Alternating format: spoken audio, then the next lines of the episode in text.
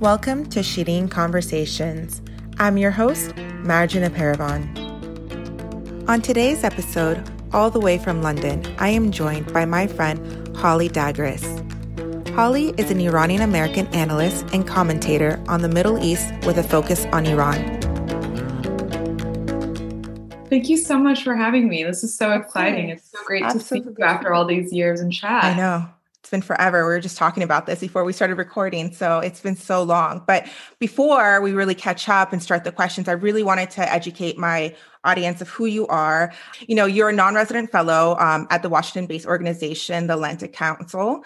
Um, you're also an editor of the Council's Iran Source blog and a curator of a weekly newsletter, The Iranist, which I am a fan of. I love it so much because you do such a great job with that column. I mean, you get so many stories, but you give it to us in a way that's like bite sized pieces, the most important stories for us as readers who are not close to Iran or never been to Iran that doesn't understand those things. So I think that's so incredible. Can you give us a little bit of why um, that was something really important for you to start?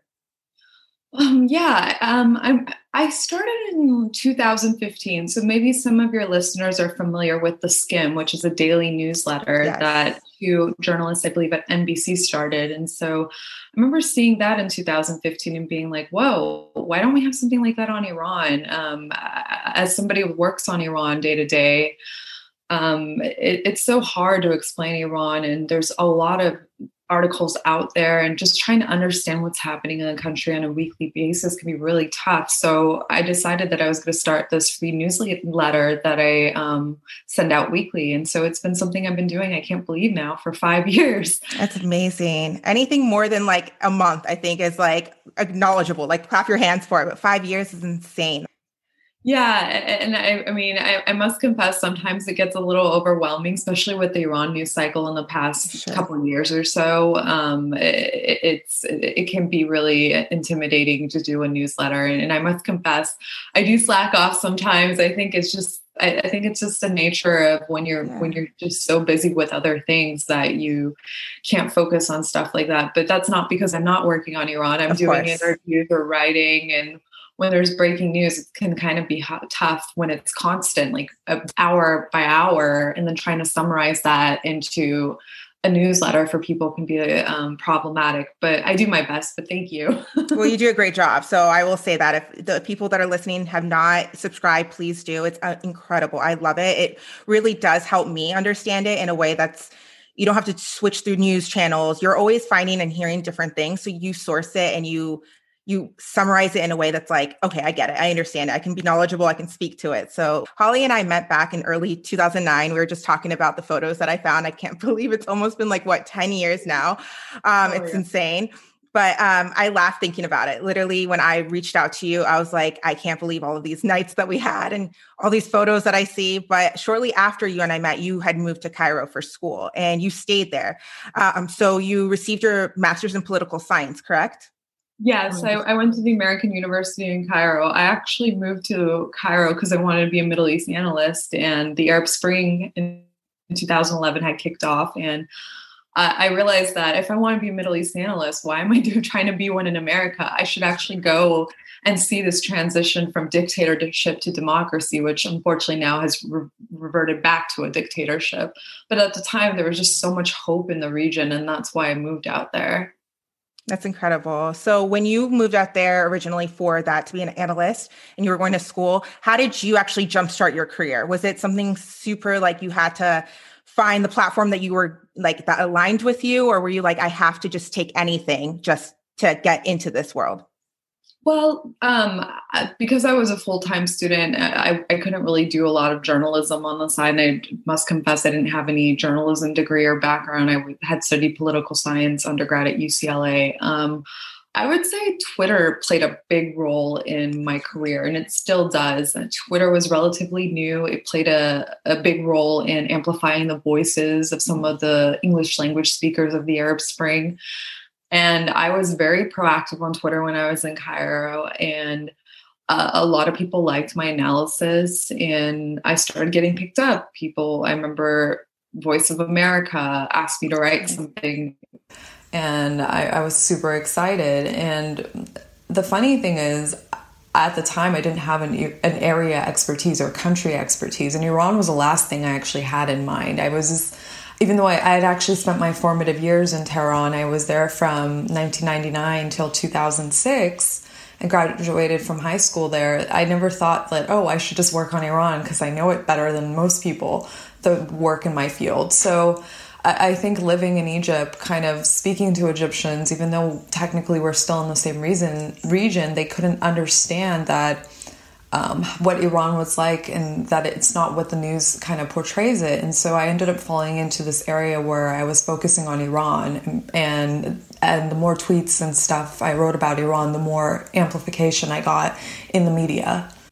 I love that. And what I find super unique about you, for those that don't know you, is that, again, your upbringing. You did live in Iran. You were born in Los Angeles to an immigrant mother from Iran and a father that's American. So for you living in Iran, going to school in Iran, and all of this, even like now, really focusing on Iran, was it hard for you to be kind of like quote unquote half Iranian? To, did people give you a hard time saying, um, you're not full Iranian or anything like that? Did you ever have to battle with that? Certainly. I mean, I think most of my life I've lived like a chameleon, and I kind of enjoy um, that people don't think I'm Iranian enough or yeah. or whatnot, and and because they they assume because I have a Western sounding name, and to some people, depending on who you ask, some will say I don't look Iranian. Um, and they're always shocked at my fluency in Persian or my knowledge and um, I, I, like throwing people off guard if anything and i, I, I yeah. think it's amusing so i don't really take it to heart when people don't think i'm iranian enough but they only assume that because they don't know who i am and they assume it um appearances or and whatnot but once they get to know me i think they get a sense and someone will say oh shoma ke az bachai man irani they can't even speak persian so True. I, I, had this incident just the other day. I went to, uh, this is going to be funny for I love it. Yeah. Because we're Iranian, but we have hair issues. So I went to my, get some laser done. And the lady that happened to be working on me was Iranian. And she was, she was like, wow, like you speak better than my kids. And I was just like, yeah, yeah, well, I lived in Iran. So there's that but I, I, don't really take it to heart. And I think if there's mm-hmm. any Doragas listening to this conversation, you shouldn't either. You should just find it amusing and know that yeah. you get the ability to move in and out of these different cultures. And I think that's incredible. Like again, like you said, it's like for me, I see you, I I I feel like you're Iranian hardcore. Like not just because of your experiences, but just uh, speaking to you. Like when I first met you, you were you were you felt like you were homes in a way that you brought both Iran and America to me, if that makes sense. Yeah, yeah. I, I think I get what you mean. I think I brought an understanding to Iran that was familiar to you because yes. we were so relatable and and that's actually what I do in my work, and I think it reflects that. Um, I know we we tend to fit, um, focus on the clerical establishment and whatnot, and I um, when I even when I do my work, I like to focus on article writing articles like how Iranians are obsessed with Game of Thrones, or um, how there's um, K-pop Instagram channels dedicated just in Persian language and stuff. And so that's like what I try to do is like bridge that gap to show that Iranians exactly. in Iran they might be isolated internationally, or you haven't been back in 40 years or have never been there but look they like and do a lot of the same things you and I do in America and so that that's kind of what my my goal is and i'm glad that you feel that way about me as well yeah. no it's, i'm not just saying that it's the truth and you said it earlier your twitter career really like helped pivot you to where you are now and i remember you're right P- twitter had just started when you and i met and i would follow you on twitter and like again we only had what 140 characters that we can really say what we wanted to and you really emphasize your point in a way that anyone who wherever you're from will understand exactly what you're trying to say yeah, yeah, that that is my role is to simplify things because you want the average American to get it. If you if you're speaking about Iran in terms that are like hard for the average American to grasp, like basically saying, "Hey, they're like us," even though it is really simplifying things on Iran. I mean, it, it, it paints a human picture. It makes people think twice when they talk about bombing Iran, and mm-hmm. I, and I'm not saying that the United States is planning to bomb Iran, but we did almost have that situation in January of this year after they yeah. killed Force Commander Qasem Soleimani. There was an escalation, and we, I remember there was just a couple of days or so where I didn't sleep at night because I really thought that war was going to happen. But there are a lot of Americans that, yes, have become anti war because of the 2003 Iraq invasion and whatnot. But there are also other Americans that think, well, we should do something. We mm-hmm. need to mm-hmm. act and so you really need to humanize people or else they can't see the other side. And that's kind of the goal I and my mm-hmm. aim here. Yeah, and I love that you use the word humanize. I use that really often in my my work in on the marketing side too. When you're trying to speak to individuals who've never been to a fitness class, for example, and you're trying to market to them, you have to familiarize them in a way that's going to be really understandable to them. Because yes, I can say this beautiful thing, shiny, glossy. Some people might understand it, but certain people don't. So you have to find that perfect medium that you can speak to all different types of people. So I love that you do that. Thank you. Of course. Because of your experiences, you often are asked to speak at schools to share your experience and knowledge of growing up in Iran. Why do you find that so important to you? And why do you do it? That's an interesting question. Um, I don't I don't um usually offer it to people. I think that when people find out I lived in Iran, they are like, wow, that's an interesting story. Like come speak to our kids about that experience. And um I do it again, it's to paint that human picture. Um, I mean, when we were growing up, the only picture of Iran we really had was the movie Not Without My Daughter. Oh my God, yes. Sally Field so and that was the only hollywood depiction of iran at the time.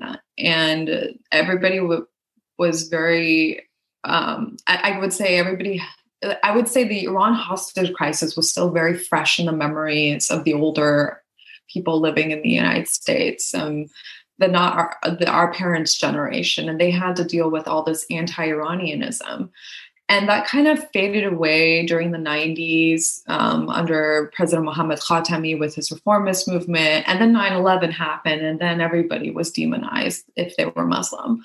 And that that kind of became the thing. And then uh, it, it became um, Mahmoud Ahmadinejad, who was a Holocaust denier, and the nuclear program, which is a controversy till this day.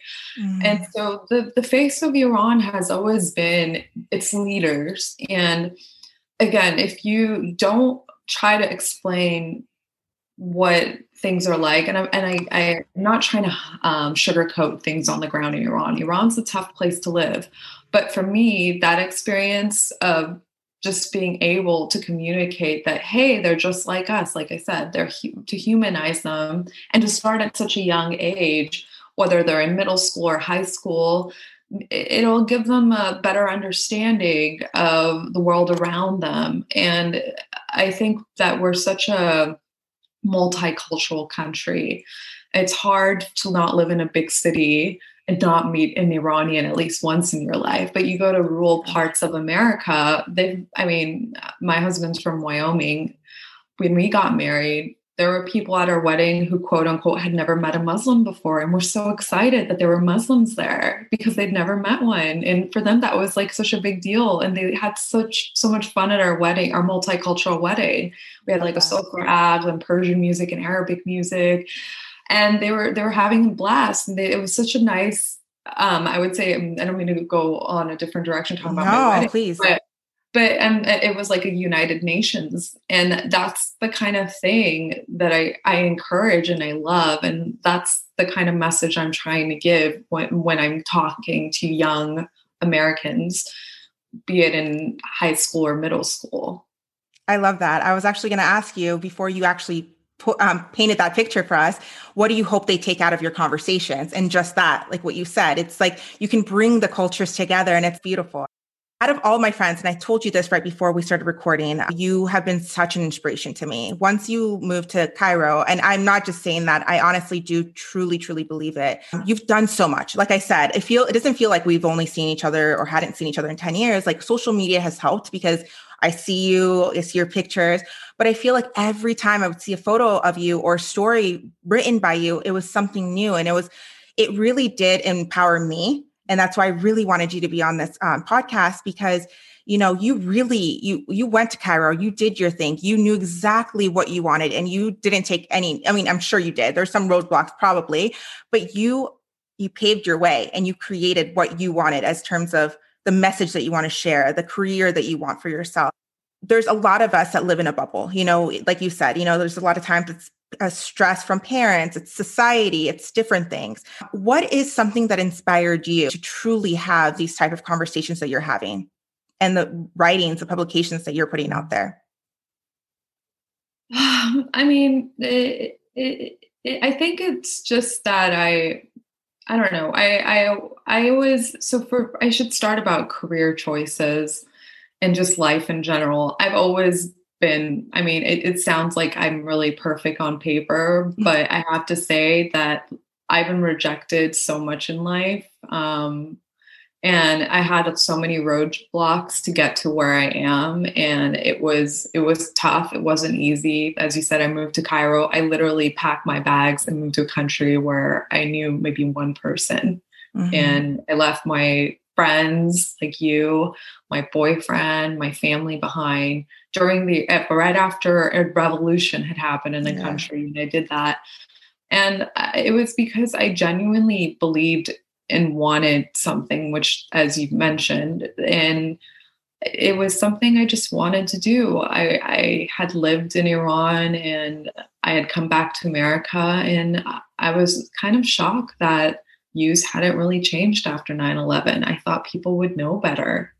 And I just really wanted to pave that, um, bridge that divide and that was just my whole goal here and now it just turned out that iran was my calling this whole time and it was under my nose i guess i had to move to cairo to really realize that i feel like every every conversation i was having in la whether we were at like a uni or in the library at UCLA, it was always Iran. It was always the conversation we were having. And even if we didn't want to talk about it, and it was just under my nose and i guess i had to move to cairo to realize that that was my true calling that maybe i moved to iran for this reason i don't you know you just don't yeah. know where your life is going to end up i certainly as a 12 and a half year old didn't think i was going to be moving to iran but there i did with my mom and my yeah. stepdad and it, it's crazy how life ends up that way. And even then, that was the last thing I wanted to do. I think there was a phase where I wanted to be a pop singer like Britney Spears, and Same. I wanted to be a doctor. so, like, yeah. who wanted who? When did I ever want to do politics? But here I am talking to you about it, and I genuinely love working on Iran. Like all those books behind me, your readers can't see it. Those are all Iran books, like these two rows, and these aren't even the ones I have in America. So yeah, so it's just something I genuinely love, and I, I to your listeners, um, I encourage them that to follow their passion and what they enjoy. The money will come later, but if you don't do what you love, you're not gonna ever be happy. I agree with you. And I think that's really the motivation for my podcast too. Like you and I said, it's, I wanted to, that was my dream was to be a journalist. And um, I put that on the back burner because, you know, I got comfortable or I didn't think there was money in it or what it could have been, or I didn't see people who look like me in the media. So, I mean, it's taken what, 15 years for me to finally get to a place where I started this podcast. That's a, a move, a stepping stone to that direction. But I think what you said is perfect. It's don't allow those, you know, those thoughts in your mind to be the one thing that holds you back from what you want to do. Like you said, it, it was right under your nose, but a lot of times it is under our noses and we're just too afraid to acknowledge it. So before we end this, I want to ask you what's next for you in your journey? Oh, wow. Well, 2020 certainly been a year for all of us. Um, I've tried not to plan too much ahead because, um, I, I mean, 2020. We've learned. Yeah, there, it's kind of pointless. Um, I mean, I'm just going to continue to do what I'm doing. Um, it's an interesting time to be working on Iran. We have a new um, administration coming in on January 20th. Um, and from what I garner, we may or may not have the United States return to the Iran nuclear agreement, which Trump um, withdrew from in 2015. And if that works out, that could seem like a peaceful situation between the US and Iran. But if that continues to lag, I'm a little worried about it escalating into mm-hmm. something.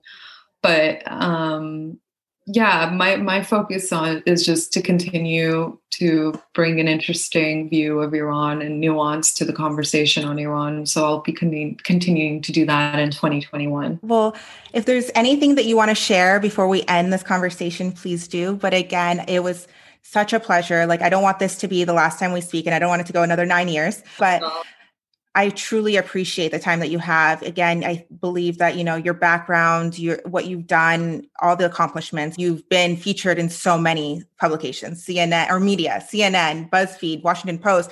I can name a, a thousand. I know you're getting shy and blushing here, but I can only see it growing for you. And I'm really excited to see where the future holds for you.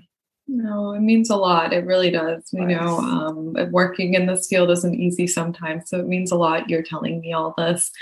And for your listeners, um, please sign up to the Iranist. Yes. TheIranist.com. It's free. It comes in your inbox once a week. And if you're really fuzul and you're on Twitter, you can follow me at at hdagres. So I um, look forward to talking again on Shirin Conversation.